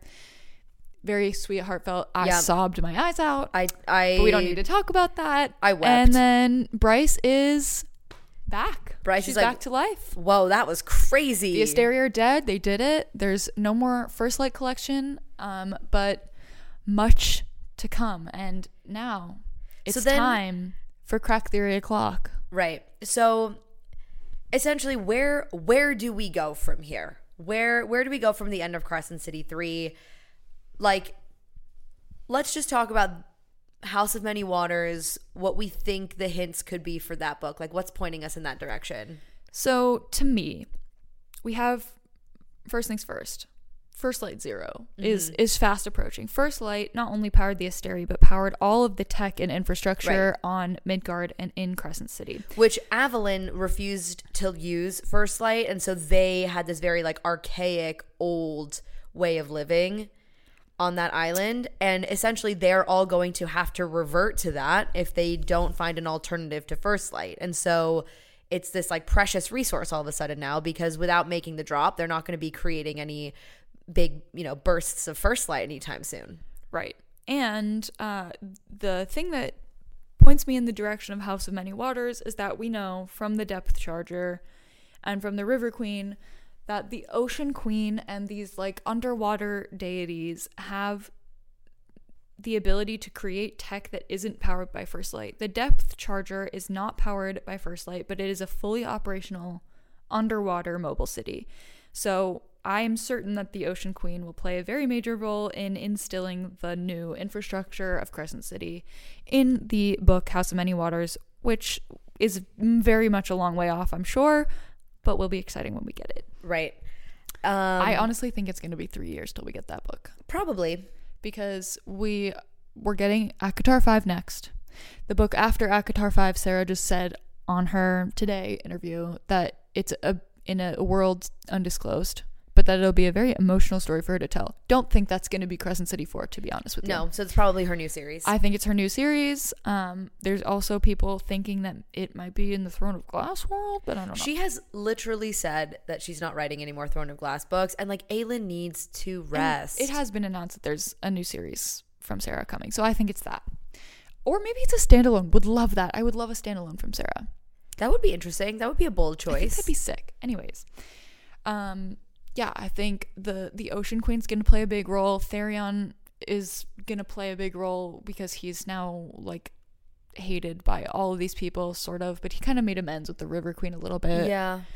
The wolves will also come into play. I th- and I think honestly, the house system at large is going to be abolished. Bryce Bryce already started the chain reaction Right. by renouncing her own queendom and saying, you know, the Fae are not ever going to have a hierarchy again. I want a It's going to be a democracy. She said, Same we're going to. the archangels. You know, uh, Hunt was like, you know, Isaiah, I want you to run the ship with the the angels and Right. It's not about who has the captain. most power in their veins or who could literally obliterate everybody else. He's like, I, I have hellfire. I don't want to lead you people. And he gives it to Isaiah, who has the personality to do it and the skills and the emotional intelligence. and to do it. instead, yes, exactly. And now Hunt is just Bryce's sexy assistant, as he There's likes this to say. moment at the very end where Bryce is setting up her townhouse where she is like placing She's running all, Jesiba's business again. right. Jesiba left her everything, so she's putting all of the Parthos books up so that they can be uh, accessed by the public. And Hunt literally goes, "Okay, so now if I'm not part of the 33rd, if I'm not doing all these other things, like what am I supposed to do? File for unemployment?" And it is the most normal thing to say. But he's a hunky angel with hellfire in his veins. It is unserious for Hunt to be out here filing for unemployment or even suggesting it. I cackled. So silly. Uh, but we love it. I mean, that's kind of that's kind of the end of the rope for the House of Many Waters theories. Anything about the River Queen? You think? I don't know. I think there's a handful of characters that have unresolved plots that could weave into that. You know, obviously with Ithan as Prime. Um, we still don't know what Fury is. Like, we didn't learn that. We Yep. still are just kind of left with this dangling carrot of Danika scented her and knew what she was, but we don't know what that is. And I think the working theory um, is she's perhaps Thanatos' daughter, Thanatos being Prince of the Ravine, one of the princes of hell. Um, in Greek mythology, Thanatos has a daughter, and I'm not going to pronounce the name correctly, so I'm not even going to try, but the Greek name translates to literally the word fury. So, like, is Fury the daughter of a prince of hell? Like, the legitimate daughter, not the test tube child that Hunt is. And are there more? And are there more? Correct. So we've we've got a we've got a couple characters with plots that could that could unravel. Tharion and and Sathia Flynn, they've got some unresolved business. Sathia's out here running after her ex boyfriend, Yeah, her ex boyfriend was one of the the Fae assassins for the Viper Queen, and addicted to she's her like, venom, and she's like, I got to get him out. apparently her ordeal was losing him. So stupid, That is Sarah. so funny. but yeah, whatever. it really is. literally Riverdale. Like, I'm so sorry, but all of the Viper Queen scenes just give me like ghouly vibes. Yeah. And then not that this is like unresolved business, but in whatever book we get next for Crescent City, I just need Ruhn and Lidia to be living in like marital bliss. And Bryson Hunt's what they deserve. They that is what they deserve. Um, also, certainly, we're getting Declan the computer fairy helping with the the infrastructure of everything because he is Sarah's favorite literary crutch in this series. I think. It's absolutely amazing for him, you know. he is um, not filing for unemployment anytime soon. The other thing is, we learned in this book that unfortunately our theory about Amren being the seventh Asteri that got eaten by Apollyon was not true. There is in fact a seventh Asteri that was Sirius. Who was not, serious like the word serious, but serious like S I R I U S. yeah, like name. Sirius FM, the radio station. Sirius Black, you know? Um so there was a seventh Asteri that did get quote unquote eaten by Apollyon. But I think Amren could still be an Asteri because what we learned is that Vesperus, the Asteri that was in the tomb yeah, underneath the prison. underneath the prison, she on was an Prythian. Asteri, but not one of the seven. correct. So there are others out there. There are, you know, thousands of Asteri on the loose. There could Possibly. be. There very well could be. And the princes of hell that we meet, the three of them, three of seven, have said in this book that their other four brothers, the other armies from their, you know, their levels of hell, one through four, are out, quote unquote, helping other worlds. So, like, where else are we ousting the Asteri? Great question. Hope Is we find out. Yeah, is it Sarah's new th- series? Who we don't know yet. Please. We we do know they have different names in all these series. We Yeah. have, I mean, I don't think the Valgar Asteri, but No. the Daglan in Prythian was the name that we learned. Uh, the Asteri, obviously in Crescent City, maybe they are being parasitic to a different world. We don't know. We'll find out. Um, what else? What other? Well, let's talk about let's talk about Avallen for a second. Yep. At the very end of the book, we find out that the Pegasus is Peg, Pegasi. the Pegasus? plural plural of Jelly Jubilee, basically. Yep. Jelly Jubilees. Jelly Jubilees are back, and we all know the land has healed. live and in the flesh by the way the this land on avallen has healed and at the very end of the book we learn there's a pegasus outbreak on avallen literally an infestation of Jelly Jubilees, and they just spring out of the ground once more. And so, given that Avallen has healed, because Bryce sucked the power out of the ground that was essentially clogging up the ley lines, um, and she did the same thing to the prison did like what has become of the prison the prison which used to be the dust court then became this desolate island because silene locked up all of these terrifying beings and like put her power into the land. Now that the power has been freed, potentially, the prison, minus the fact that there's still a whole bunch of creeps locked up on it, like it could be healing as well. At the very, very end of the book, when the battle is over, but before like all of the dust finally settles, Bryce reopens the portal to retrieve her parents and gives Nesta the star sword back with Truth Teller and the mask and says, You were tattooed this eight pointed star on you for a reason. Go find out why. So, crack theory More time. come. Crack theory time. Is Nesta somehow going to use her silver flame power and now these magical additional sword and dagger pairing to go and be High Lady of the Dust Court and deal with all of the prisoners?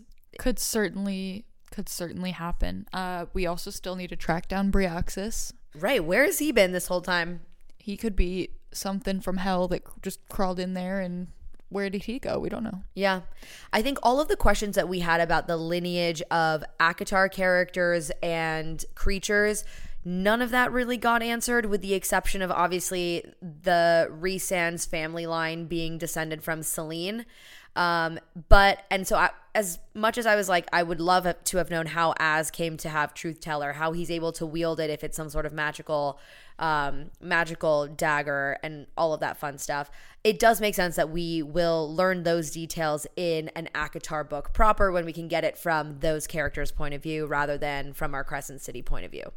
Who is Amren? Who is Azriel? What the heck is Rhysand going to do with this new knowledge? What is Nesta going to do with her new weapons? What became of the prison? All these ACOTAR questions.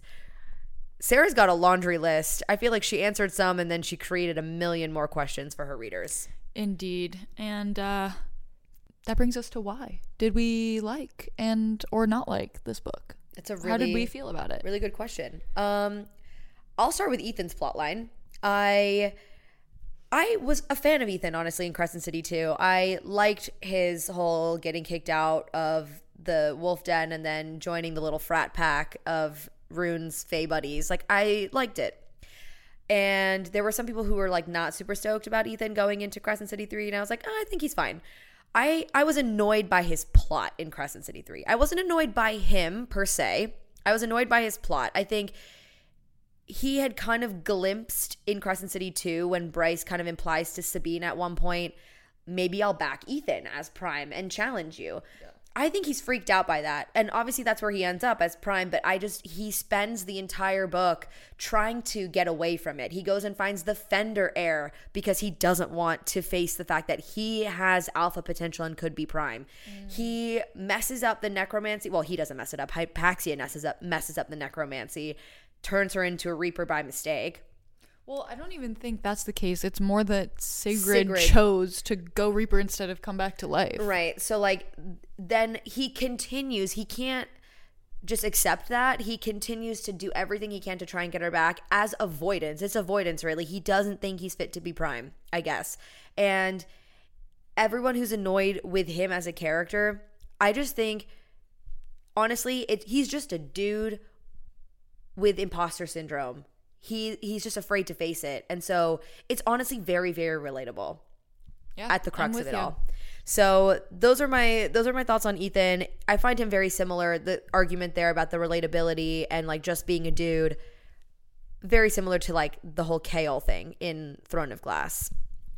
So people will fall on either side of the line. I think it's debatable, but I'm with you, honestly. I think Ithan's plotline was a little jumbled, but I totally agree with the points you were making about him more so grappling internally with his own potential than and being avoidant of what could be rather than just like being a bumbling fool. Like I don't think it was necessarily him fumbling the bag because he's incompetent. It was more like genuinely intentionally trying to do the right thing but also not have to be culpable for his own potential. right, it's almost like he self sabotaged his, his sure. actions a little bit. Um my main gripe we kind of already touched on. I just cannot get over this trend of these convenient resurrections all the time. and everyone having having to be super special high power, which like I know in fantasy that's where you get the most interesting high stakes plot. Like I get it. I really do. You need that.